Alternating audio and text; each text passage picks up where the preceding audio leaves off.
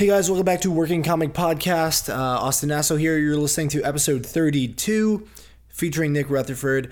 Uh, super sorry for the delay. I've been so busy. I'm very stressed. I'm moving into a new place in North Hollywood and I'm balancing several shows. I have my weekly boy band show on Thursdays at the Improv Space in Westwood. Uh, me and my buddy Ian are doing a uh, we're doing a, a character sketch improv stand up just a strange show this Thursday that I had to prep for. And me and Jesse Warren, uh, we have our uh, roast show in Seattle, also prepping for that. So sorry about the delay. Uh, this episode is definitely worth the wait, though, because I interviewed a very cool guest. Uh, I interviewed Nick Rutherford, who is a member of the very popular sketch group Good Neighbor Stuff.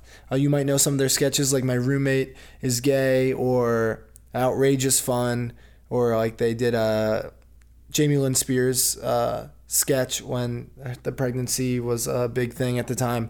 But uh, they are great. They are probably the responsible for 50% of the formation of me and all my friends from home's humor. Uh, I mean, they have literally a cult following. Kyle and Beck are currently still on SNL, and Nick wrote for it.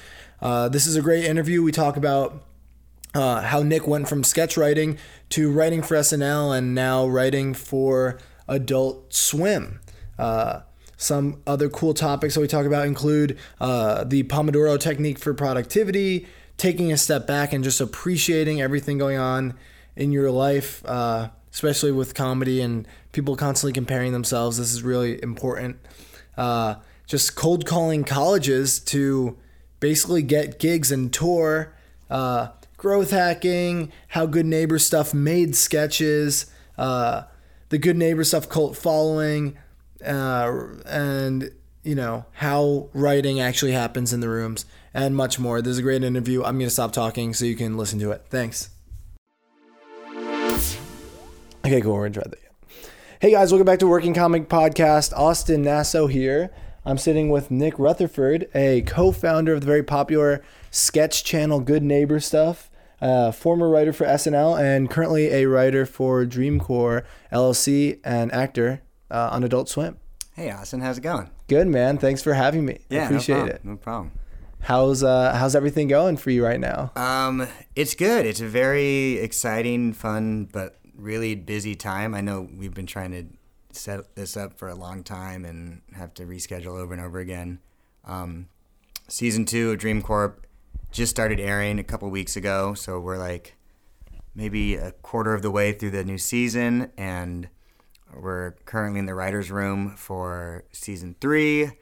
Um, it's uh, it's all good. It's very busy. There's been a lot of like reasons to celebrate late into the night and then have to do a bunch of work the next day. Yeah, Yeah. I feel that. Yeah. Like you, you were writing in a even today. You were in the coffee shop, like cranking out a lot of.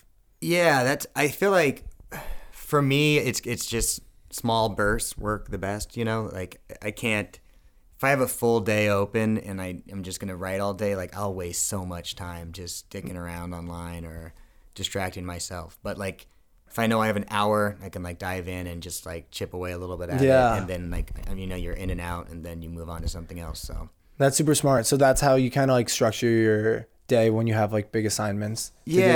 I try to anyway. I mean, it doesn't always work out perfectly, but um, yeah, like I, I don't. There's this thing that I kind of I kind of do, but I kind of do a cheat version of it. It's called the Pomodoro technique. Have you ever heard of this? I think I have. Um, but It's really again. it's it's it, it works wonders when you like stick to it. But basically, the idea is that uh, if you're writing something, you would have one document, your script, right, on your left, and then on the right you have just a like a scratch document, like on your laptop or whatever, even by hand. I guess you could have two little notebooks going, and you set a timer. You build up, but you start the timer at I think 15 minutes. And for those 15 minutes, you just have to be writing the whole time. So you either have to be in your script writing dialogue and moving through it, or if you like hit a wall, you go over to the scratch document and you just type whatever, just like stream of consciousness, just like I suck, I can't do this, I'm a hack, I'm really shitty at writing. Like that's usually what I do. Or you're like, what could happen next with this character? He's locked in this room. How does he get out of this room? What would he do? Bang his head against the wall? No, that's dumb. You suck. What you should do is something like this, and then eventually inspiration will come and you move back to the script and you do that for 15 minutes uh, and the the way that the reason it's easier i think is that 15 minutes will always end and then at 15 minutes you take a five minute break so then you can go online and you can check reddit and you can check email and you do anything unrelated to the writing. And then five minutes later you do another 15 minutes. And I That's think- great. yeah it's it's really 15 minutes is so manageable. And then as you keep doing it you're supposed to build it up. So then it's 20 25 30 minutes an hour. Um, i don't think i'll ever get to an hour of like focused work. But that 15 minutes or 20 minutes whatever i set it at now is so focused and like great.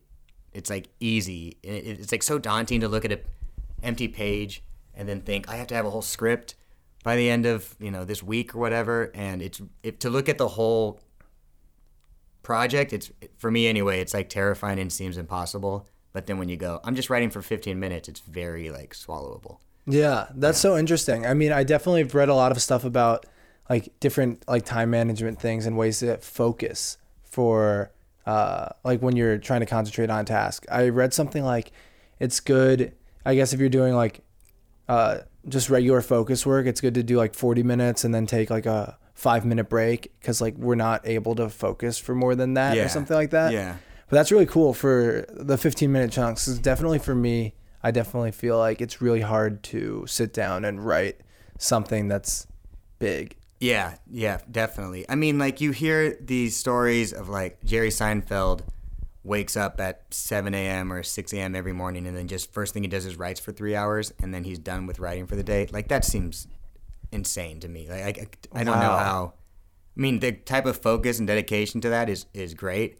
And the best part is, then three hours later, you're like, cool, I'm done writing for the day. I don't have to constantly kick myself for like, I should be writing. I didn't write today yet. I'll write later. I'll write later. So I don't know. That works for him. I don't think that'd work for me. But definitely like just taking tiny little bites off. Like once we're done with this, I'll probably go back to a coffee shop and continue on for a little bit, and then, um, yeah, just I don't know, just one step at a time. And you- you're working on multiple projects now. Yeah, for whatever reason, it's like when it rains, it pours. So I had we I knew Dream Corp season three was going to start up, and I ended up selling this movie to this company called Rooster Teeth with my other two writing partners, this guy Kirk Johnson and Will Elliott, and we were waiting for the deal to close with that, and everything. You know, lawyers are involved, and it just it, it, everything just takes way much much much longer than you think it should. And so, of course, the deal closed right when the writers' room started up again. So right now, we're writing this like adventure comedy feature as well as I have like four either four or five scripts to write for season three of Dream Corp. So I don't know, like sometimes that's okay for me. Like I, I don't mind like double dipping, you know, and like having a lot to do because you have to like parse it out and it forces you to be pretty responsible about it. Um, but it's also like I'm just constantly stressed about it. Like Yeah, that's so hard. How do you balance all these projects simultaneously? I, I don't know. It always ends up just working out, but um, I think you know just by chipping away a little bit at a little bit of, of it every day, and you know, like right now, the first draft of the movie is finally done, and we've got to get together and discuss and fix all the major problems with it. So like I can put that on the back burner for right now because until the three of us can get into a room, there's not really much to be done with it. Um, and then so now I can refocus over to Dream Corp and like write those second drafts and take the notes on those and, and work those in there. But yeah, the best I'll like come home from work and write into the night, but that's those are rare because it's really hard to do that for me. Like Yeah, it's easier to wake up early. Like for me, I'll wake up early and like go to a coffee shop for two hours before going into the writer's room and just dedicate that time to like the movie or to the script that I have to have Mm-hmm. by the end of the day. Um, but yeah, I don't know. I always think I'm not doing enough and I'm slacking and you know I'm a failure and That's crazy considering all the stuff you're doing. I know it never changes. It doesn't matter. I don't think it whatever level you get to. I don't think uh, like. Well, first of all, I think it'd be sociopathic if you're like, I'm killing it and I'm the funniest guy and like, ooh, I, I'm on top of the world right now. I think you would just be like a lunatic. Yeah. Like, but I don't. Everybody I know at every level is just like beats themselves up, and you know, so much of writing is just like banging your head into a wall and and hating yourself. And for me, anyway, That's crazy. I don't. I mean, I mean, you would think. I mean, you must give yourself some credit because you've accomplished a lot of stuff. Yeah. I mean, I, I don't think, you know, I'm a total hack liar, but Like most people don't get to your level, even where you're at now. Because I I'm interviewing you as someone who's like really cool. well, thanks, man. Um, I think it's really, I I don't think that's the default setting for me is like pat myself on the back, but I do think it's important to, you know, really take a step back every now and again and appreciate it and like and realize how far you've come. Like, because as soon as you get there, it's, you're like already moved on to the next thing and you're not even enjoying it. And you've had this lifelong dream and you're in it and it's just, you're just like, well, what about that? I should be doing that. And I don't know if that's just me or like Yeah. the human condition in general. That's what it. It seems like it's a human condition. And. I think uh, unfortunately it might be. Like I remember this is a really small example of it, but like I was doing stand up and all I wanted to do was get passed at the improv, you know, like which means you send in your availability every week and they book you on their shows. And it seemed so far away. I was like the people who were on it seemed like they were these superstars and I was just like I'm never I'm never going to get there. Like that's just never going to happen for me. Like it just seemed impossible. And then like a year later or some change, I got the email that was like, "Hey Nick, we want you to start sending in your avails for the improv. Uh, so every week Wow. we'll send you, you this email, and then you reply with a date you can do." And it was so like, "Oh, great, okay, fine. Now I got to reply to this email every week." And I like had to like pump the brakes, like, "What are you doing?" Like a year ago, this was like an unfathomable dream to you, and now you're sending them in, and you're like annoyed by it. Like as soon as you get, I don't know, it's really messed it's crazy. Up. Yeah. So that was a real big realization of just like take a step back, appreciate where you are and where you've come from, and how lucky you are to be there. And that's you know, I think I feel like that's true no matter what level you are. Like if you don't take a step back and kind of appreciate things now, like you're never gonna Yeah. be like happy about it. Yeah. Because even like superstar comedians and stuff, it seems like like, oh, I don't know. People romanticize what it was like starting out with your friends and like going to get like Denny's after a show and like that kind of thing. Yeah. Which is like valuable. But meanwhile, everyone, when they're in that position, is like, oh, I want to be better. I want to be better. And then like when they are, they're like, I just want to be better. I want to be better. Yeah. Oh, remember what it was like? And they never were even. yeah, exactly. You're never in the moment. You always want to be somewhere else, or you're wishing you were back to like doing open mics and waiting tables. Yeah. Yeah, I, I think especially in this business because it's so you know there's so many ebbs and flows to it, and it's like it, it's. I think it's really important to maintain perspective and appreciation, and you know, Yeah. I'm not the best at it all the time, but it's a conversation like this that you go, yeah, you know what, it should be proud. It should Yeah. be, yeah.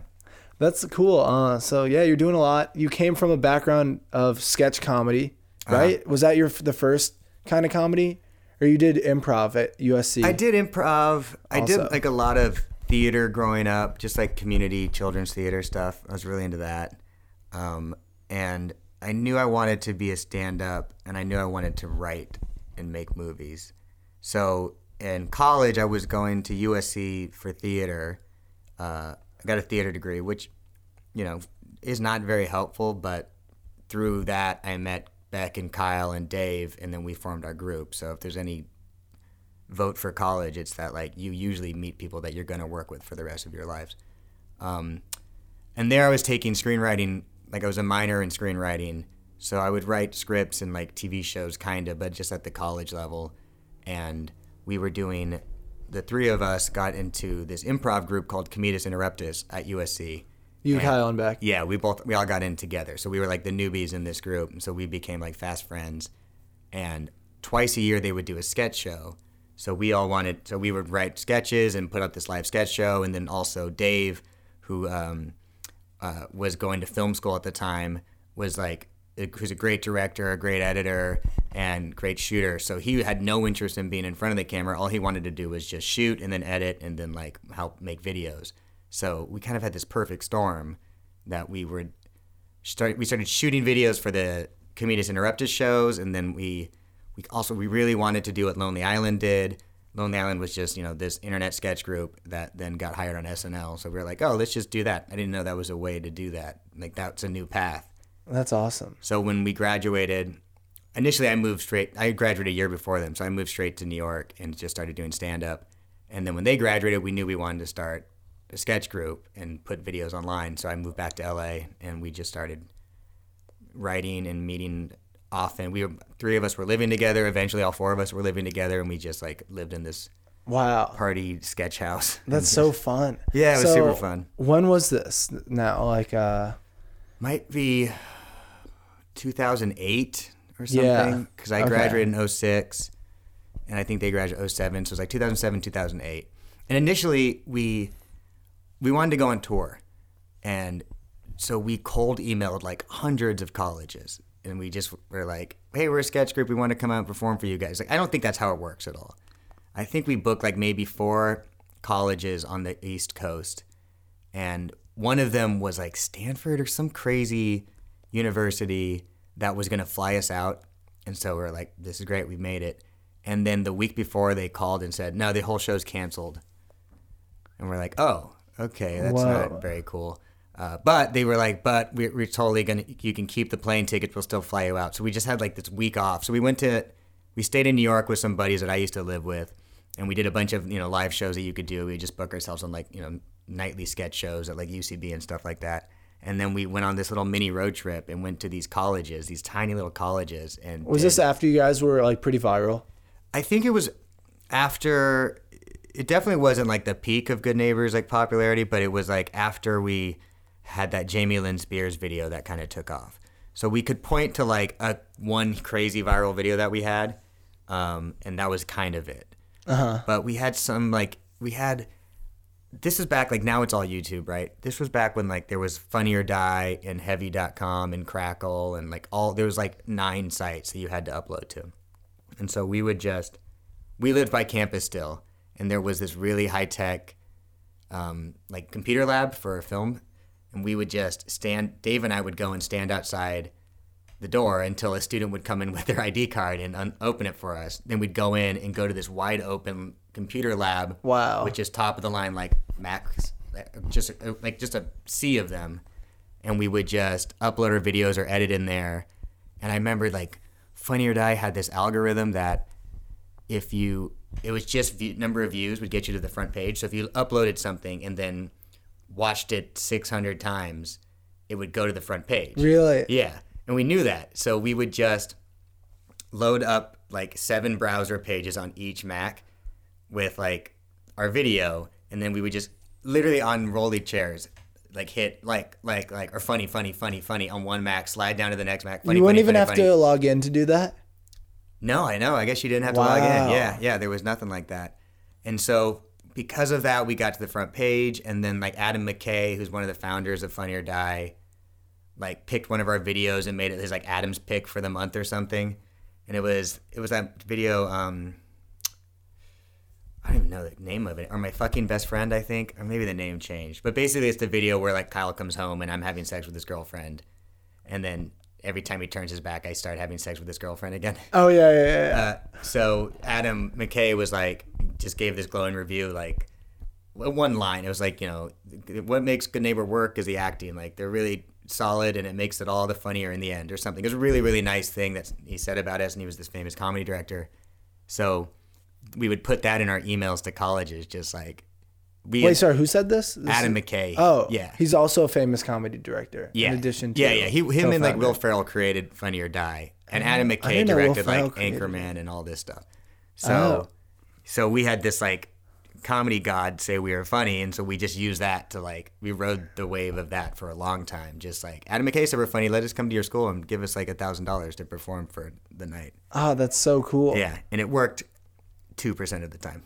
Most people just wouldn't need. reply. Yeah, that's true. That's true. That's um, awesome. So you just cold emailed. That's really yeah exciting. i mean it was a real like like wild wild west time of our lives because at the same time we had our buddy patrick who's really smart film guy but wanted to be a manager so then he was our manager so he was like emailing schools with us and then him and his girlfriend broke up and then he was living on the floor of my bedroom so Oh, then it was like all of us were living in this one house including our manager like it was very like lo-fi like budget production we had going Jeez. so then he came on tour. It was very, I mean, it was very exciting, but That's like, so fun. So- very, ra- very ragged. did you um what did you did you do that full time basically at the time? We all were working different jobs. Like Beck was waiting tables uh, at this place in Los Feliz. I was waiting tables at like a cheesecake factory type chain shit restaurant. Uh, Kyle was like working in the film archives at USC, so we all had jobs, but you know they're part time enough and flexible enough, and that we could take time off and and it, you know we'd get the occasional like commercial work or like voiceover gig and stuff that would supplement it. But I mean, waiting tables and the occasional like acting job that would you know would pay kind of nothing because it'd be like some internet job or something, and then we would just use our spare time to like book this stuff and make videos and all that. That's so cool. So, what was the process like for making a sketch, uh, like one of your video sketches? It it really varied. Um, typically, somebody would have an idea. We tried to meet like semi regularly, which even then was um, very hard to do. Now it's like impossible, but like we try to make sure the four of us could like meet and have a focus meeting on sketches, and ideally it'd be like what you'd bring in two or three ideas. So it could be from Kyle coming in and saying, "I got this idea about doing like the Hook dinner scene from, you know, the dinner scene from Hook, but like us eating at home." With and that's it. And then we would just joke about it and talk about it and kind of beat it out. Or he, somebody would come in with a full script that we would give notes and like tweak and usually like have to figure out an ending for. Or you know or a new idea would pop up in the meeting. So it, it went from somebody writing the whole thing to be like here's i got that i got it right here to just like is there anything funny about this? And then all of us like kind of exploring it together. And then shooting it we would be scripted but we weren't too uh, we weren't too strict about it. You know, like we knew we could probably make it better as we were just goofing around and being ourselves. So, like, we wouldn't be too strict with the actual script. And then a lot of times, not too often, because I don't think this is a great way to work, but a lot of times we wouldn't have an ending until we started shooting it. Yeah. And then it's like you kind of see what's really working, what's funny, and then you find a way to kind of turn it on its head at the end. That's cool. Yeah. Uh, sorry, I'm blanked down what I was gonna say. Oh, no problem. Um, yeah, it's so interesting. I mean, my sketch group, we had a pretty similar process uh, where we w- sometimes wouldn't bring scripts and kind of improvise it. Like we had a couple good sketches like that, but then it, we found out that it wasn't uh, that repeatable. Yeah. Because like if we didn't have a ske- uh, a script, it was really hard to like really come up with something on the spot. Yeah, and then Um, the pressure's on, and like if it's not successful, then you're less likely. Then you're like discouraged from doing that again. You know, mm-hmm. I don't think a lot of ours were improvised fully, but you know, certainly we knew we had a beginning, middle, and end. Yeah, exactly. That's cool. How did you guys? So, uh, Dave uh, was the cinematographer. Yeah, he directed, edited, and shot everything, and then we would just crew it ourselves. So we would shoot Kyle, and I'd hold a boom mic as he was like talking to my character, and then they'd flip the camera around. Kyle would hold the boom mic to get my coverage. Like it was real, like Yeah. guerrilla style. That, so that's interesting. So one thing that I'm like struggling with right now and figuring out is like I like writing my own sketches and I thought I liked directing them too, but I guess it seems like it, it is pretty much a this is such a basic question, but it's, it seems like they're they're very different creative controls to have, like uh, writing it versus directing it.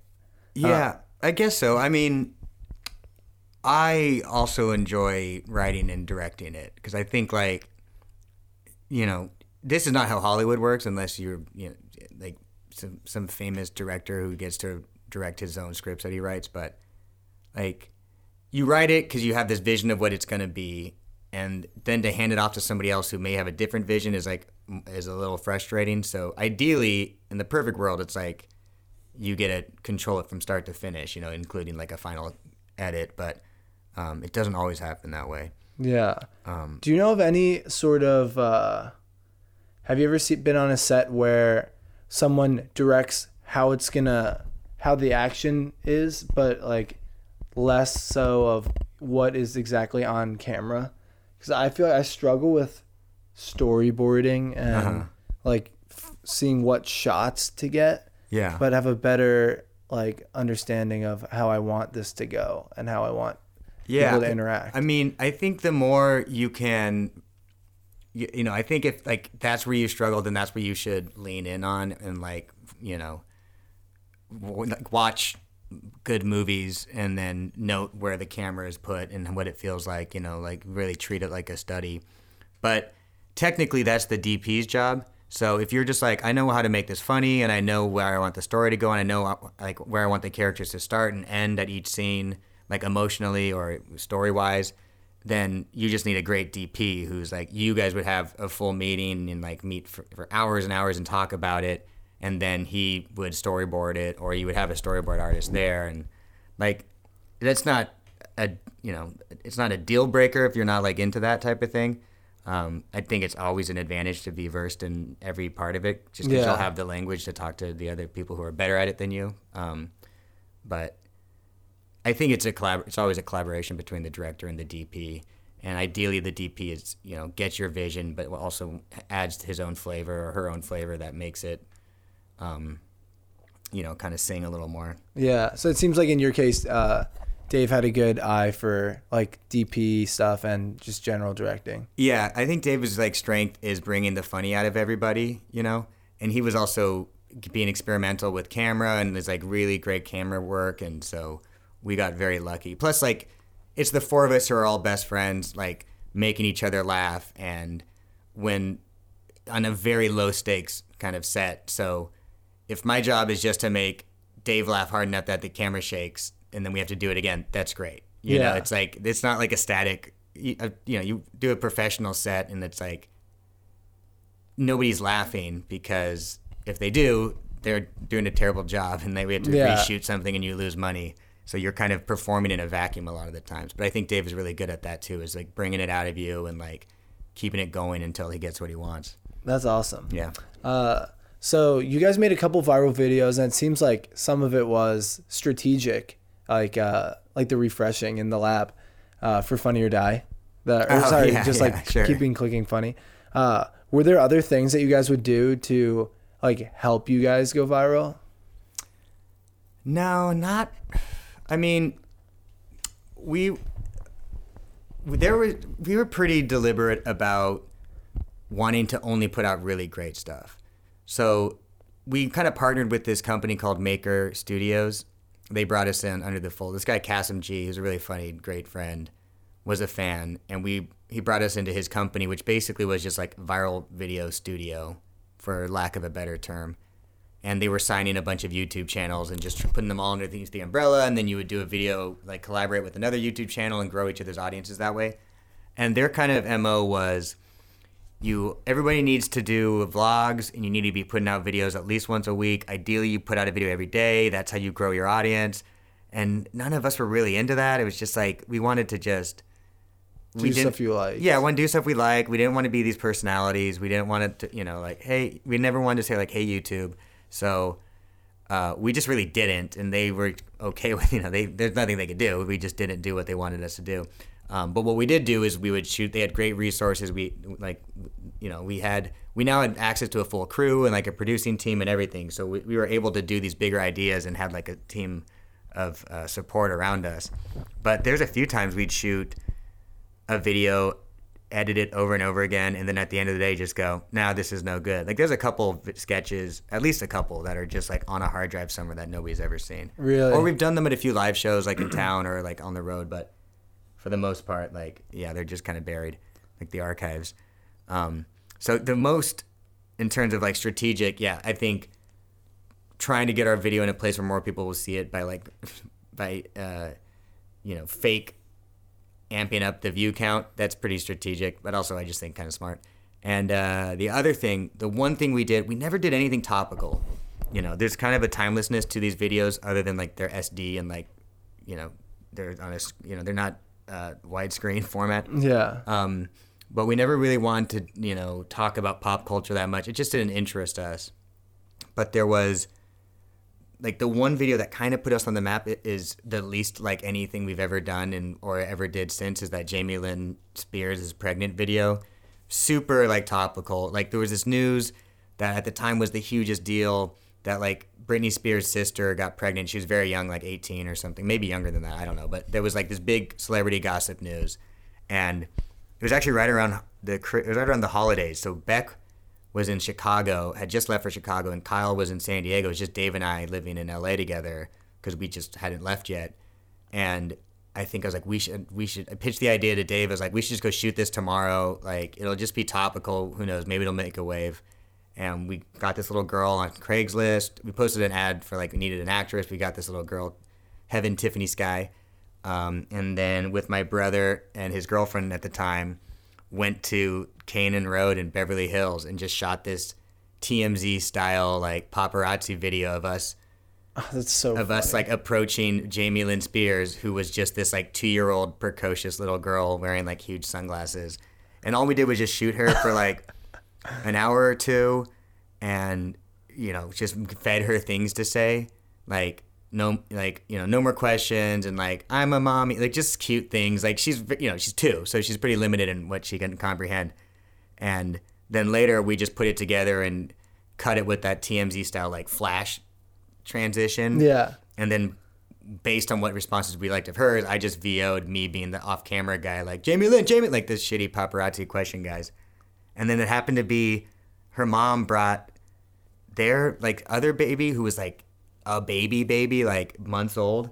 And so we were like, can we put her in the video too? And she's like, yeah, sure. So it cuts to like Jamie Lynn walking into this like SUV and you hear me go like, "Oh, it's Britney. Britney's driving." And then we like we whip the camera into the car, and it's just a baby, like this like baby just sitting on the driver's seat in this SUV, and she, she's holding like a coffee cup, and she's a baby, so she can't really hold herself up, and she kind of like pretends to drink the coffee cup and then drops it, and we're like, "Brit- "Britney's drunk. She's drunk again," because this was also when Britney was like going off the deep yeah, end yeah. a little bit, and then with just a whip cut, like you know, you whip away, like because they threw something out the window, and we whipped away, and then when we whipped back Yeah. we did a cut there and then the SUV like speeds off down the street. That's so we just so made this great. stupid fucking topical like pop culture commentary thing, like nothing we've ever done, nothing we have any interest in doing. And like the next day, Perez Hilton like put it on his blog, and then it got like five million views in like a day. Insane. Yeah, and so so that kind of put us on the map. That like opened up some doors for us. But Yeah, it's interesting because you were talking about uh, what Kassem G was trying to get you guys to do. It seems like now the YouTube algorithms like all like 10 minutes plus vlogs like everyone's making and all the viral content Instagram and Facebook just seem to be like I don't know like magic tricks and pranks and Yeah, there's a lot of. I don't even know what it's. A, it's such a zoo now, and like I barely dip into that world. Um, but, like it's like tutorial. It's like people really into like tutorials or like it's all personality driven. I mean, it was then too. You know. yeah Um, I'm trying to navigate it now, and it's so interesting. Like all the people that were big on YouTube around the time you guys were, like that dude Fred, and oh, uh, yeah, forgot about Fred. he was in my improv class. Really? Yeah, like just now. Wow. Uh, Oh, and so I nice? interviewed him. Yeah, he's really nice. Oh, that's cool. Lucas Cruikshank. And then um, what else? Uh, Michael Rousselet from like Five Second Films. Oh yeah, those guys are still around. I see those guys a Dead. Kevin. Well, Dead Kevin was more recent, actually. But yeah, like it seems like it was all like what 2000 like 6 to 2012 Yeah. was like huge for sketches. Yeah, Uh, there was- like you can kill online with sketches. I, yeah, I mean, there were so many groups that came out of that time. I, I think, yeah, I don't know, maybe it's now flooded with makeup tutorials and unboxing videos, and like Twitch is like such a huge thing. Yeah, now. there's just so many options. Um, but I, that's why I think it's important to do what you want to do, because also like a lot of those people who were doing very personality driven stuff got burnt out from doing it, and then found that their fans you know, would on, still only wanted that. It's like, we just want you to, Fred, we just want you to be Fred. And they are, they've gr- matured past it and are like, I don't want to do that anymore. And then your fans have this weird entitlement of like, no, but this is what you always do. So I think like, It's like starting over. yeah. So like d- trying to tie it to you saying like, uh, you know, what what did you do that was like calculated or you know strategic? Like, I think it's really, I don't know. It's kind of to me, if it's something you really enjoy and you want the quality of it to be exceptional every single time, that's better than being strategic and saying, you know, ooh, what should be what's going to be hot this week and, and how am I going to get the attention of people this week? I mean, we did that with Jamie Lynn, but truly what we should have done from that point on, if you're being that strategic, is like, this video got 6 million views. What's the next TMZ style, like paparazzi film we can do? Like, that's what we should have, we could have just done that and then gotten burnt out from this kind of hacky comedy uh, after a while.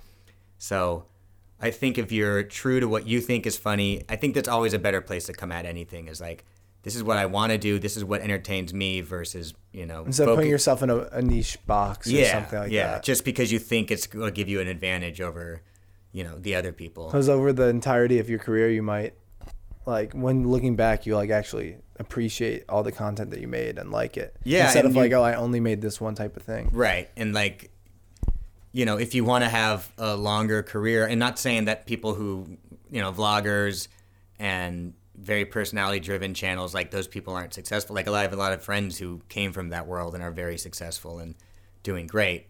Um, but like, if you're trying to have a longer career, especially in the industry, I think if you have a really spectacular body of work to point to, it, for me, and I know it's shifting a little bit, is better than being like, well, I have 50 million subscribers and I do this like squeaky voice, Yeah. like bratty kid, you know? So I think across the board, it's just better to like, and, and like, like I said, we would not put out things unless we thought it was really stellar and we thought it was really, you know, pushing our own stuff. Um, so It seems like a lot of people are getting a lot of subscribers or like um, whatever followers by doing something maybe neat, specific and then branching out into like other Yeah. areas. That's what I'm noticing. Is like yeah well it's i mean it's a very true thing i've, I've heard from casting people and from producers um, you know oh we should put so and so in because they have two and a half million followers on instagram like even though they're not the right person for the role blah blah it's like they have access to two and a half million people that want to see what they're doing they have a built-in Yeah. uh, like uh, customer. Yeah. Because it's like these people that are selling movies and TV shows and stuff like that. They just want to sell it to get a return on their investment. So they're like, Yeah. these people already have more like followers than us. Like, yeah exactly like they can put it in front of two and a half million people for free basically and we get to tap into that market It's insane how that works, like the gatekeeper thing, where even a lot of people that might even have 10 million followers, if they still go that route of like uh, going on a TV show or making a movie, it's like they're not realizing that they're providing this huge benefit to the Yeah. Well, or they are, and they're using it to their advantage. yeah, or they're know? milking it. Yeah. Who knows? I mean, I think if you have that audience, you should. Um, you know, you should milk it. I think it's frustrating when it's like it, it goes to somebody who maybe isn't as deserving of the part, but that's just the business. Of Yeah, not it, like a know? genuine Yeah. comedic actor, writer, or Yeah. something. I think it's. I mean, I just think it's also hard to. Um. Yeah, I don't know. I mean, I think it can be harder to break out of that too. Like, if you, because even like, I know these are the people who get like bad news, but what's this? Jake Paul? Was that Yeah. his name? Like him and his brother, like Logan and Jake. yeah, they're just like vilified now, and you know, like I, I don't know what's going on with them professionally, but like everybody just got really sick of them. So you're either like a Jake Paul head or a Logan head, and you're like all about it, or you're like an adult in the industry, and you're like, mm, I don't know about this. Yeah. So it's like you know, it's it's a two edged sword. It can help you open up a lot of doors, but can also pigeonhole you into kind of this one note thing that I think is really dangerous, and you don't want to be a part of. Yeah, that's so interesting. What uh benefits have you gotten or things have you gotten out of uh, being on Good Neighbor? Um, I mean, Good Neighbor just opened up so many doors. You know, like I think we were like quietly popular. You know, we never were like trendy. It was like kind of, which I think is the best. Like when I run into people who are Good Neighbor fans, they're always super nice. They're super like cool, and there's this feeling of like, you know. I discover I discovered you. Not not you know like I was the one who showed it to my friend group. Yeah, you know what like I mean? before Like, it was like yeah, huge. it was. It's not like, you know, not not to shit on South Park, but like South Park, it's like everybody watches South Park. But Good Neighbor was like kind of this uh, interesting underground thing. Yeah. So people who, when you recognize somebody, like if Good Neighbor fans, I think get along really well because it's like, oh, we got this little secret that that Yeah, you everyone know? would do that at like parties and stuff, even in college and high school for me. so They'd say lines from your sketches and then like uh and I'd be like, Oh what dude, that's crazy. What? I'm not gay like Yeah, everyone yeah, do that sure. to each other. Sure. something like that. and I think it's because of that now everybody, you know, I, there's like um, a really nice level of respect from our fan base, and we have a level of respect for the fan base too. And I think that just so you know so many that opens up so many doors because they're like, oh, I love you know I really love watching you guys in college. Let's let's figure out what you're working on now. It just gives you like a pedigree of some sort, which is so weird to say because it's like we were just dicking around with it. It's so true. I mean, you had a huge following. I told you earlier, but like you guys genuinely made the humor of my friend group in high school. Thanks, man. We were probably like sophomores in high school, Yeah, that's like the sweet spot. and we loved it a lot. Sweet. And I'm, we, I still love it. It's so Thanks. funny. Uh, so how did you transition from writing sketches to like doing TV shows and movies? So this is like a direct connection to Good Neighbor. The first like real TV job I had was working at this company called Fox ADHD, which was basically trying to do um, Adult Swim. They were going to do a bunch of quarter hour, like 15 minute cartoons for very cheap and put it on like an hour block late at night. Like Adult Swim, more or less, is short form, wackadoo. Yeah. Cartoons. Do you work with Eric Moneypenny? Do you know who that is? Yeah, I do, but not really directly. Okay. Yeah. He, I think he was mentioning Fox ADHD Yeah, as well. yeah, yeah. Is that a okay now? Is that a thing? Oh, I don't know. Maybe, or if maybe some of the people from there went over to AOK. Maybe. ADHD. This is also what happens, He which is that too. So, from Maker Studios, Beck and I created Theater of Life, and then from Theater of Life, the head of this ADHD company, a guy named Nick Weidenfeld, brought me and brought Beck and I in to be like, oh, I love Good Neighbor. We love this show. Do you guys want to pitch us some shows? And so Beck and I came up with like three or four pitches, showed it to them. I think they pretty much passed on all of them. But we're like, do you want to write on our existing shows? Like, do you want to be in our rooms? And Beck didn't really, wasn't really interested. He was like acting a lot and auditioning a lot, and he, that was kind of what he wanted to focus on. But I was all about it, so I kind of stayed in the fold. Worked for for like a year. Eventually, was like voice a voice on one of their cartoons, and was like kind of climbing the ranks as just writing on these cartoons over there. And then, uh, and then Fox, they were owned by Fox. They weren't, you know, Fox just bought them basically. Fox went through like a regime change, and the head of Fox was fired. And the head of Fox was the guy who created ADHD. And so when he got fired, the new head came in, and this happens all the time, and it's really weird and like very sad. Just was like, well, anything I didn't create, I'm shutting down. So he basically cut the funding and killed ADHD Wow. because it wasn't his project. And like, why would he just sit around and, and wait for it? So Well, isn't it? That's interesting because you'd think like the direction of the company has some benefit from this huge like department. this is like I don't know the full details of it, but like it's just corporate politics, you know. Yeah. And I think ADHD it's more complicated than this, but basically ADHD was like we can do I don't even really I'm somebody's going to listen to this and be like that's not how it is at all. But apparently there's Fox and there's 20th Century. 20th Century was like does Simpsons and does all those animated shows, right? Fox is like the studio. 20th Century is just like a subsection of it. So uh. ADHD came in and said we can do cartoons better and cheaper than 20th Century. Not to like knock them out, but just like give us money too. We'll supplement it. Oh, So then okay. 20th Century was like, who are these new guys who are coming in saying they're better than us? Oh, they're And- like separate divisions. yeah, they're all separate Fox. divisions. And then 20th Century and Fox merged. So now the new Kings of the Castle were the guys who ADHD said, hey, we can do it better than you. And so they're like, you're not doing it at all anymore. That's my very, very loose understanding. Ah, okay. Um, but through that, I met all these great people, like the two head writers at the company, uh, Dave Jesser and Matt Silvers. Matt Silverstein. Why do I say Matt Silverstein? Matt, Matt Silverstein. I like. I've worked with them many times since. You know, they're just like TV like writer gurus. Um, Angela Petrella was like the head of development over there, and I keep like having opportunities to work with her. Um, so truly, just from people liking this shit online, they say, "Hey, come in and take a meeting. Oh, we like you. Have a seat at the little boy writing table. Oh, you're pretty good. Have a seat at the big boy writing table." What's the little boy writing table? you know, it'd be like writing sketches or um, sh- really like short, because they were doing also online shorts and they were doing TV shows. And then the, one of the shows I was writing on called Golan the Insatiable, which was great. Um, it was a 15 minute. Fox bought it, or Fox decided it was good enough for prime time, so they changed it into a half hour show. And then I ended up writing the half hours, you know, with other writers. Um, and then that's what got me in the WGA because then it had to become Writers Guild show. Uh, and then somewhere during that time, we all auditioned for for uh, SNL, and then everybody, you know, the famous, quite famously, Beck, Kyle, and Dave all got hired, and I didn't.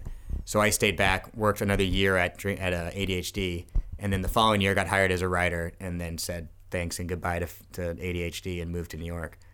And then that, Oh, wow. the next year it got shut down. Okay, so you, ADHD was still existing during the SNL. I'm trying to Yeah, it was kind of its like final year or two. thing. Okay, I know the timeline's kind of blurry to me too, but also like a year in New York working on SNL is a pretty blurry. So between like the viral success of uh, Good Neighbor stuff and them going to SNL, you were doing some TV writing. Then you wrote Yeah. for SNL and then went back to TV writing. Yeah, I was writing at I still like I had still my job at ADHD and that was still going strong. So I just stayed in town and did that. Then I had to quit and they were very cool about it, you know. Like I got hired and told them I was like I'm sorry I have to break my contract to go to New York and of course everybody was like of course. Like your boy your friends are out there, that's your guys' dream, nobody's standing in your way. Like they could have just been like no, you're contractually obligated to be here. But of course nobody would do that. Um Yeah, your employers are just like, yeah, you can break it. yeah, they were just like, "Congrats, that's awesome. We're so happy for you. Get out of here." Uh, That's so cool. yeah, they're. I mean, that's why I still maintain friendships with all of them. They're great. And then went to uh, New York, wrote for a year, then didn't get renewed for another contract. Was like devastated once again. Had came back. I had just the summer before. I had auditioned for Dream Corp LLC on Adult Swim, just a pilot, and I got cast in it, and I we shot it, and then I never heard from it again. And then the day I got back from New York, literally the day I got back, the After, creator, like, after I Not getting your contract. yeah, yeah. Uh, the creator of the show, Daniel Stessen, calls me to say, "Hey, man, we are picked up to do a first season at Dream Corp. Um, I want to change your roles because I was just a guest star in the first episode. He's like, I want to change your role so that you work within the company. You're like, you're a series regular, and also I want you to help me write all the episodes. Oh wow, Yeah, that's great. yeah. It actually there was I didn't know I was fired yet, but I just gotten back to New York and so I was like, Well, this is great. I would love to do that, but I'm gonna have to go back to New York in like three months, so we're gonna have to move fast. And then Oh, like three weeks later I that got fired. gap or yeah. whatever Yeah, there's like a gray zone where you don't know if you're coming back. for, until like May to August or something. Yeah. I just interviewed Jon Rudnitsky. Oh talked yeah. about this. yeah, I'd love to talk to him about it too. He's he, a he super probably nice guy. must have felt similar. Yeah, yeah, they just leave you in the dark for a while. Um, so it truly went from like, you know, SNL is very classically a very stressful environment, and you know, for the schedule reason and what they accomplish every week, like there's a lot of reasons why it's just a high, um, high. Uh, what am I trying to say? Stress. Stress? Yeah, stress or something. What was High- that like while working there? What was that experience like? I mean, it was like the best times and the worst of times. It was like literally like a roller coaster. Would go from feeling on I mean, walking around New York and I was doing stand up a lot at the time, so like I would write till like 9 or 10 on these rewrite nights at, at SNL and then like go to like New York Comedy Club or like the Strip and like just like do a set and then you're there and like everybody's like this guy writes on SNL like you just feel like you've you've arrived and like that sh- that city is, is so in love with the show. So you like going out or going to a bar and like a bartender saying oh what do you do? and you say you write for SNL they're just like holy shit like it's it felt you feel so great. Like you just feel so uplifted by the city and the city's so electric and alive. And then you have the lowest lows ever when like your sketches don't get picked or like you're pacing around at five in the morning in the office like chain smoking cigarettes and just like don't have an idea or can't figure out how to make this sketch work and you're just like hear people laughing down the hall and you're like fuck those guys are so much funnier than me. Like it's so it's such God. a roller coaster. Like from feeling like on top of the world to feeling like you're garbage you don't belong here. This is like like you, you know you tricked the world and now you're stuck here trying to fake your way through it How many of your sketches were you able to get through? Um, I feel like we were able to make a video, you know, like one of the Good Neighbor shorts, maybe a third of the time. So we probably made like five to seven or eight, like Good Neighbor shorts with like the four of us. Most of them never made it to air. They would just be put online because we always had these wackadoo. You And you know, were still in them. No, I'd have like a cameo if anything, but I was not. I was explicitly not allowed to be in them. That is so shitty. Yeah, I actually um, well, it's whatever. I mean, That's so you know, weird. You, you It's gotta like, your kiss the and crowd. like explicitly like you can't be in them though, even though this is what you guys do. I mean, Sounds weird. But Yeah, I get it because yeah. well, I wasn't hired as a performer, and Exactly, like yeah. actually, when I didn't, or when I got hired, I think when I got hired, uh, Jorma and Akiva reached out to me, and actually, when I didn't get hired, they reached out and like took me to dinner and were like, just you know, very nice and supportive and like, you know. Trying to talk me off a ledge, basically, and I did not know them beforehand, but they were aware of us, and you know we have a very similar path. And then when I got hired, I think they reached out again and we're just trying to, or maybe I reached out to just be like, hey, can I get some tip, tips before I go in there? And they said, um, which I don't know if this should, I don't want to, I don't, they basically said like, you're not, as a writer, you don't, don't write yourself in anything because they, like, that's not how it flies over there. Like, like that, you, you're there to support the cast. And if, if Lorne thinks that you're trying to build yourself up, like, he does not like that. And so I knew, you know your role, and I was just like, I'm writing sketches, and then like Bobby Moynihan would play the role I would play, but that's fine. He's the cast member, and it would only be when we would shoot and needed like there's like a few things like, and you know one of this one sketch I'm a bartender you see for like a couple for you know what I mean there's like a few if you look really carefully like you can see Yeah. me like kind of in the background which was always really fun. Um, but mostly like I was there just helping the production go smoothly, making sure it was funny and you know helping them write at night. Um, so we got like probably we probably made six videos that year, and I think I got like, which seems like such a small number. I don't know, five sketches on the air. No, it must be more than that. I can't even think. One, two. I got a sketch on like my first show, I think, with um, Bill Hader, and that was like, this is what I mean, like the highs and lows. Like, it's like very very first show you're like in a suit you're running around with scripts talking to bill hader the producer comes up to you beforehand and is like you got to cut a minute out of this sketch otherwise it's getting, getting cut from the air you're running around scrapping things going up to bill hader as he's getting like a grinch costume on and saying like hey dude so we're not we're skipping this part and then we're going to this part and of course that guy's been on the show forever so he's just like got it and then you're running to like you know a new cast member who's in there like probably pete davidson or something and like hey Pete, no not doing this doing this like okay cool and then you're running to the cue cards and like so This is right before. Oh, this is as it's air, uh, live airing, like as the sketch before is. I mean, this happens all the time, which is like so exciting and stressful. Uh, so they're like pre- really prepared, but also unprepared. Well, it's like I have such a greater respect after being on the show because I feel like watching it without knowing how it's made. You see like cast members like reading cue cards, and you're like, "What a hack! Like, why don't they just memorize their lines?" You can't memorize your lines because you will get on stage, and as they're counting down, this happened a couple times. Like Beck is on stage with Kyle, they're ca- giving the countdown, and I'd have to run up to him and say, "We're not doing the first speech. We're starting at this second thing once Kyle has already entered." And he would just be like, "Okay," and then it's like we're live, and then all he has, the only map he has to know what the fuck is going on is this cue card, Wow. and they just have to read it. That's insane. So it's it's like I'm getting like chills thinking about it again. So it's so exciting. You're running around, you're running around, you're running around, and either it works out and the sketch plays great, and you're like, "That's awesome," or you're you're running around, you're running around, you're running around, and then somebody comes up to you and says, "I cut for time. We don't have time to air it," and then your live sketch will never air wow. and you find out just like all that work all week long, all that blood and sweat and tears you've poured into it, it's just pff, over. really? Yeah, so it's like And it won't be used in another week. No, it almost never. I mean, almost never. It, it happens. Why does it get cut? Just for Just for time. You know, it's live show, so sketches run long, and and there's this huge team of people figuring out what they can put in. Yeah. Stuff like that. so the more likely something like that. It's like okay, we have three minutes to fill, but that's also why sometimes the goodbyes are like them waving for like five minutes, and other times it's like, all right, good night, everybody, and it cut. You know, like they just they have to build these like buffers in.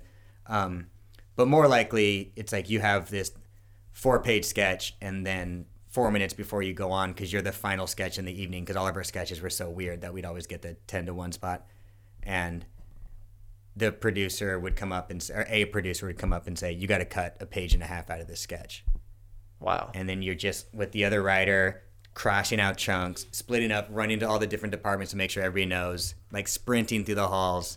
It's insane. It's insane Wow. and super exciting and like a miracle that it happens every week. But just like that show's just like cr- can just crush you. Jeez. Um, yeah. Uh, John was telling me some more things Yeah, like that, like controlled chaos. He called it, and just like the feeling that, like it, being on top of the world, being in New York, and being able to like go wherever you are, and you're like a celebrity. yeah, And then also feeling like the least funny person ever. yeah. Exactly. It's so weird. that. The contrast is so so bizarre. I mean, you'd be in the back of you'd be in the back of cabs. And now every cab has a TV in it, and they play clips from whatever, and you'd see your sketch on a clip in the back of a cab. Like, It's insane. yeah, it's insane. It's like so fun and just and debilitatingly hard and cruel at the same time. Wow. Yeah.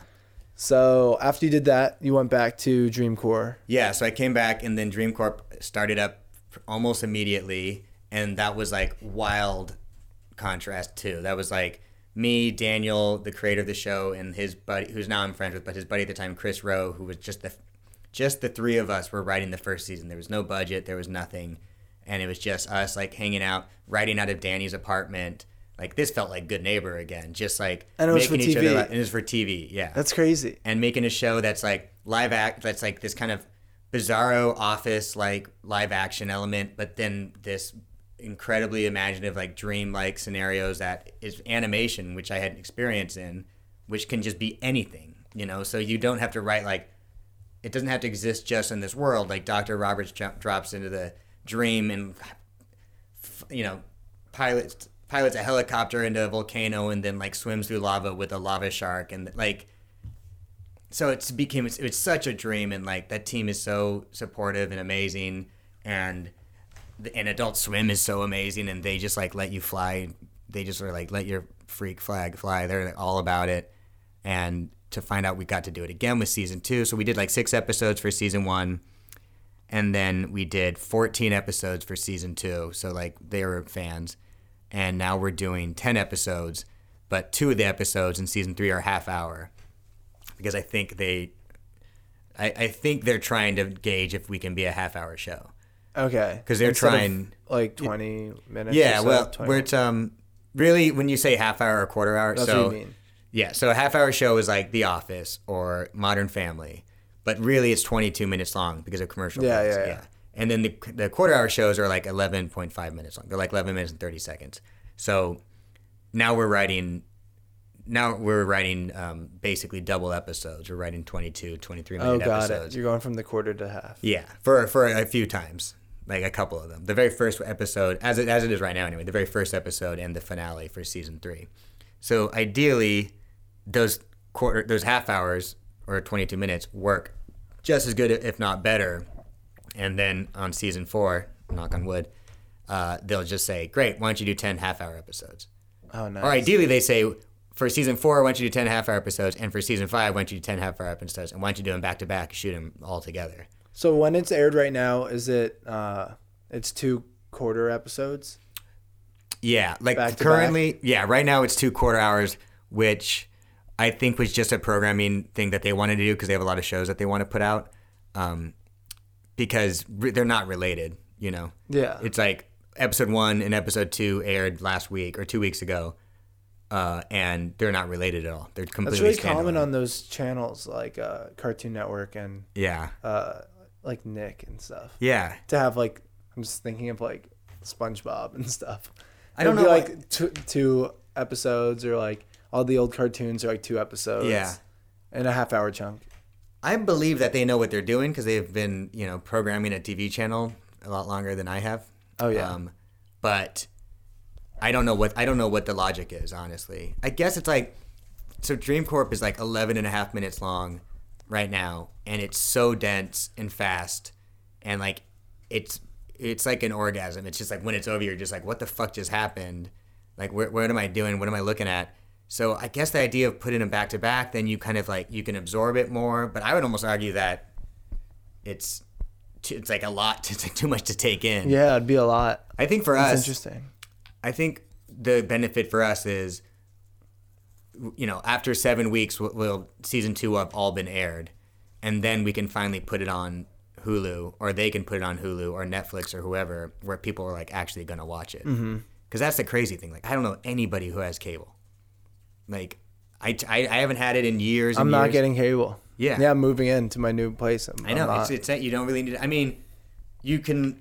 I get watching live TV. I'm not a real big sports guy, so like that doesn't appeal to me as much. It'd be nice to like flick on, you know, Fox News, my favorite news channel. But um, no, I'm kidding. Uh, but yeah, so nobody has it, and I think all these networks are scrambling to trying to figure out how to, what's, how, I don't know what's next, because you can watch it live on like Hulu. Had like Hulu Live is now a thing, and you pay I don't know cheaper than cable and you get live TV. Is Adult Swim on any of those? yeah, live Adult things? Swim is on Hulu Live and YouTube Live TV. It's, Okay. on, it's on all of them. All the like regular ones, it's like part of the standard packages.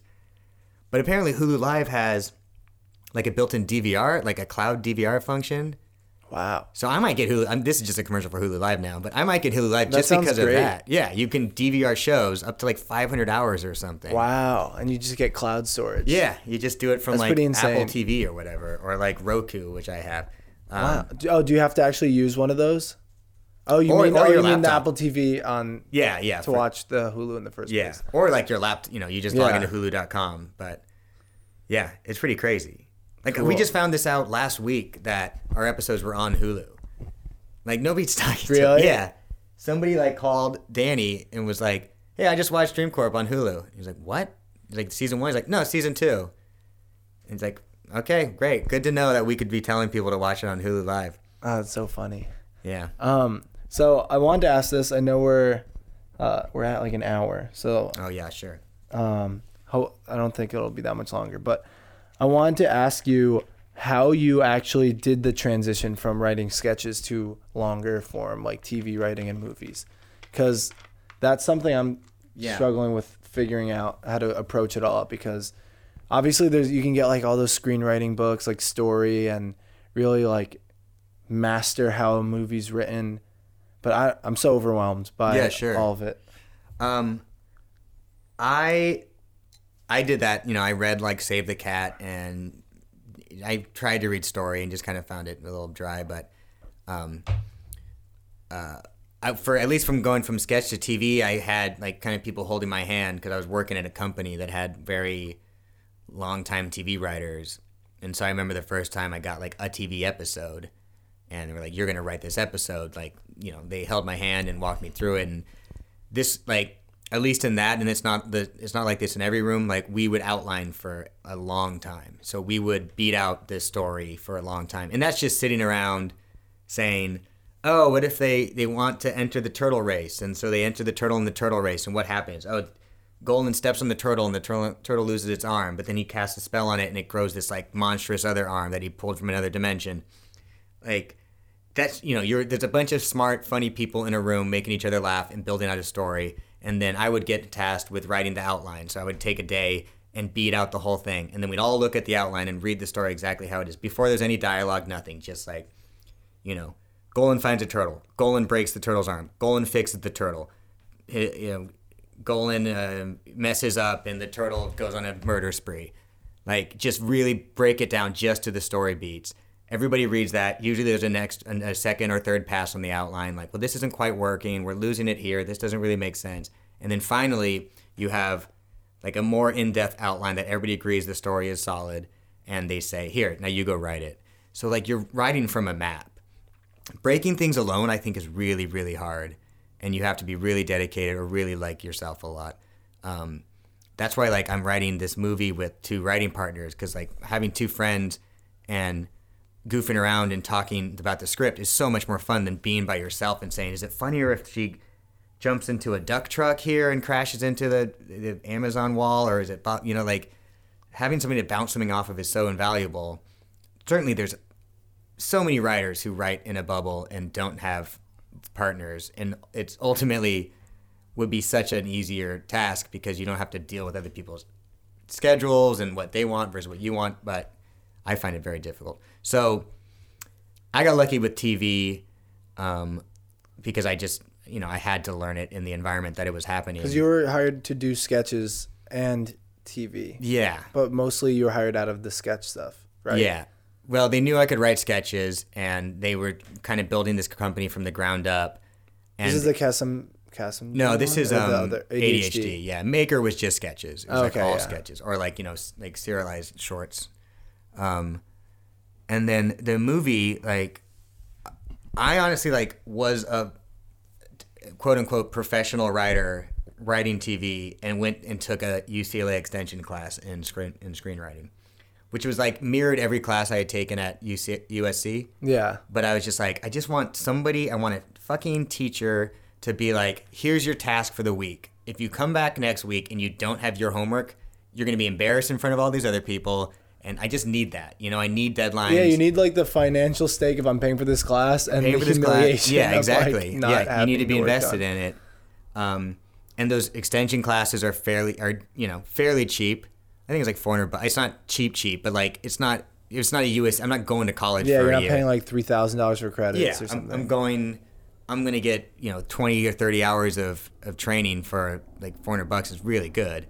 Uh, and if you walk away from that with an outline for a movie, that's invaluable, uh, and that's the whole goal. So I'm not above asking for help, seeking it out, or you know, putting myself in a situation. I mean, like there was all sorts. There were people who've written many movies in that class. There was somebody who never, who I can't ever imagine writing a movie, who was just like, could not even grasp the idea of, you know, like, just like, why are you here? Like, just the whole gambit of skill level was in this class, and you learn so much from seeing other people's mistakes. You learn so much from your own mistakes. You learn so much from seeing people's like successes, and I, I just need that that schedule. I just need that. If I don't finish this, because you know, it would start with like do the first thirty pages of your script, or wouldn't start with that, but it'd be like outline the first act of your movie, and then next week you come in with that, and you get notes, and you read other people's, and you just learn so much from reading it.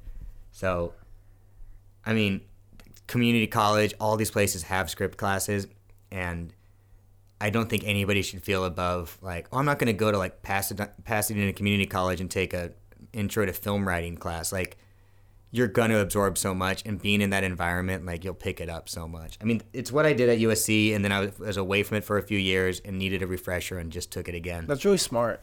I think that's something that I, I would consider, and people should consider that too. Yeah, and there's also other ones too. Maybe it's not where you're at. Like I took, even more recently, I took one because I had this idea and I wanted to outline and I wanted to outline this movie by myself. So I figured the best way to do it was to take take another class. I did some online class. I forget what it was called, but it's the same. It's truly the same thing. It's just a schedule, you know. And it was this was less about the training. I mean, it, there certainly was instruction there, but this is more about like you've probably you've you've you have a little more experience than just intro to like screenwriting and it would be every week getting other people's outlines reading them and then like an hour long skype call with the whole class and talking about different people's outlines as well as like basically a podcast lesson from the professor and then like a one-on-one call each week where you would ask him questions or ask him questions within the class Oh, that's pretty cool. yeah and this was what like god i don't know two years ago one year ago It was like an intermediate writing. yeah, I forget what it's called. Like I can give it to you if you, or I can find it. But yeah, that'd be cool. Was There's a lot of like Coursera or Udemy or like no, I mean things. I don't even know what those are. It was like Those online like class sites or something. I'm sure there's, I'm sure they're there too. I think you got to just see which one speaks to you the most. But this was like a screenwriter who does something called like masterclass or something. Oh, online. Oh, one of the master class yeah, ones. something like that. Oh, okay. And now there's like, what's the one? It's not the master class I think that you're thinking of. With the would- famous Yeah, it's not that. people? But, but it had some kind of the similar name. And those master classes are really interesting too. I don't I've never tried any of them, but I don't know. I'm very I have no problem like I have so many like self-help books. There's probably one right over there. Like, really, I have- I do too. I am all about that. yeah, and like I'm not ashamed of it. Like I don't know what maybe that's not over there. No, that's about polyamorous relationships. um, yeah, I'm not I'm not above it, and I think if whatever make, gets it done, if it is waking up like Seinfeld and writing for three hours, just like and you can do that, that's fucking great. If it's more like me and writing for 15 minutes and then patting yourself on the back and derping around on Reddit for 15 minutes and going, like, oh shit, and going back, like that works too.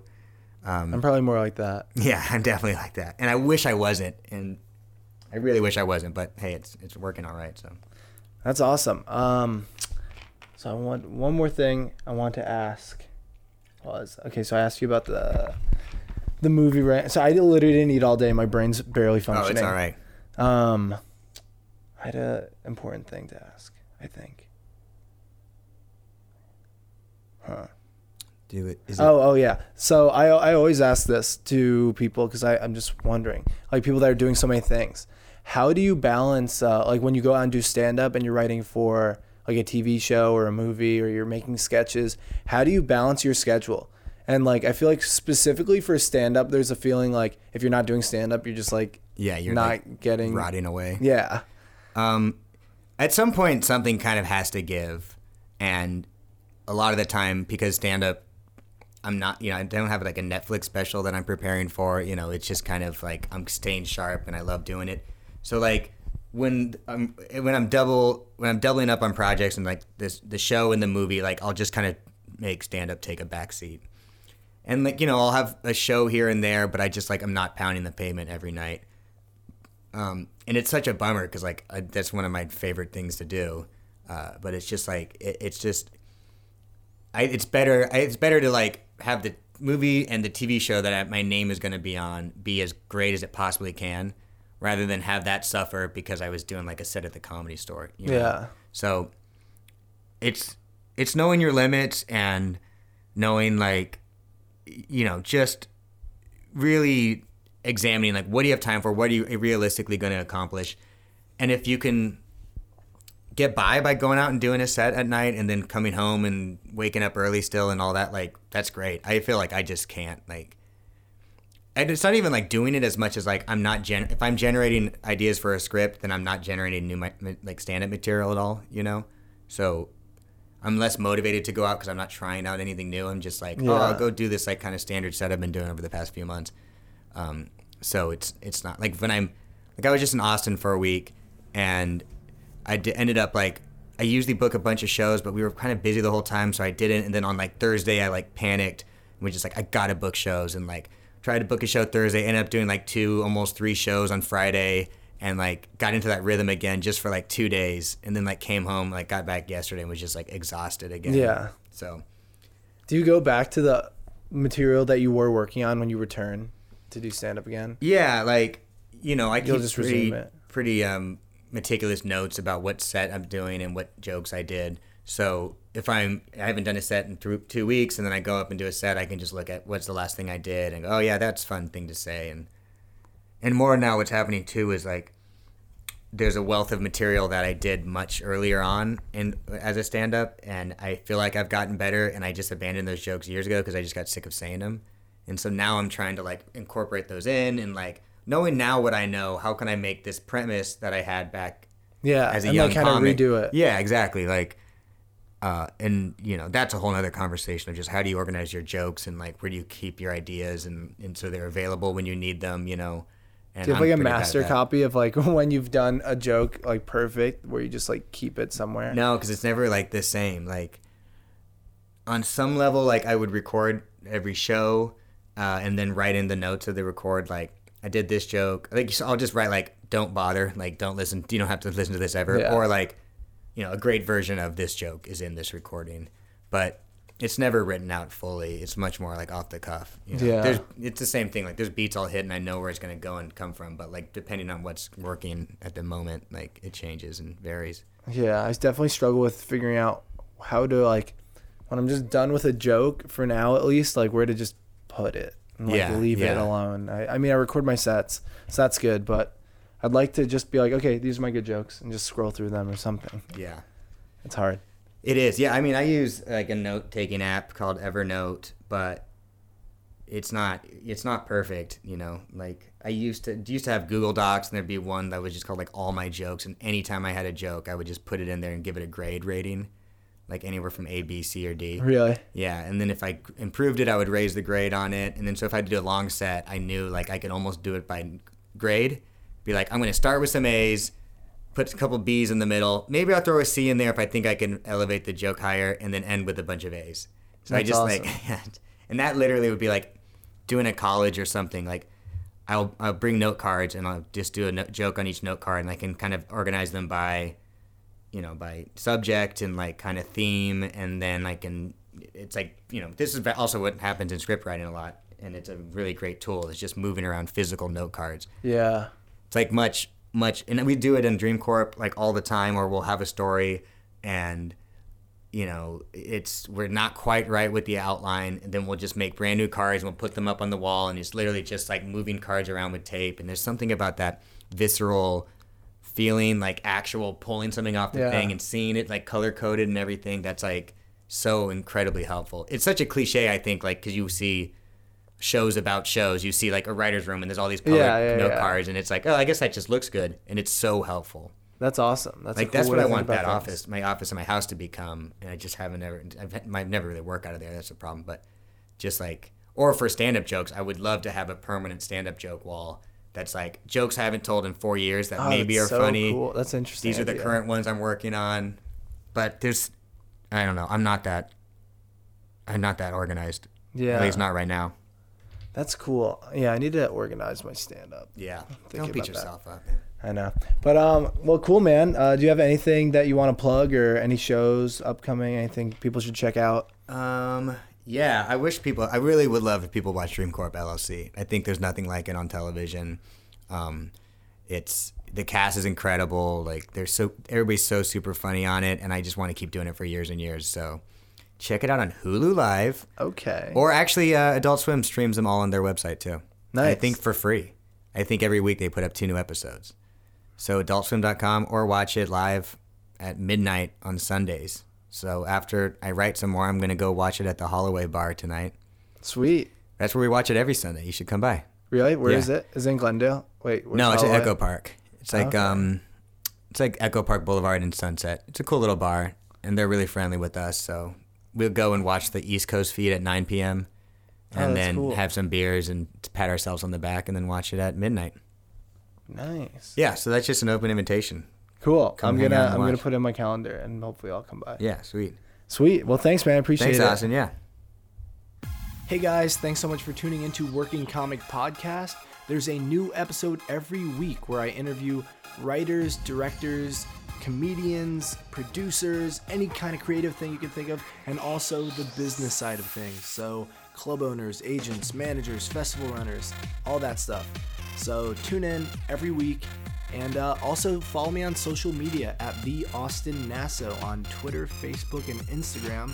And you can also catch me on YouTube with Cha Bros. C H A A Bros. One word. Uh, we have some funny videos up, so check it out. Thanks, guys.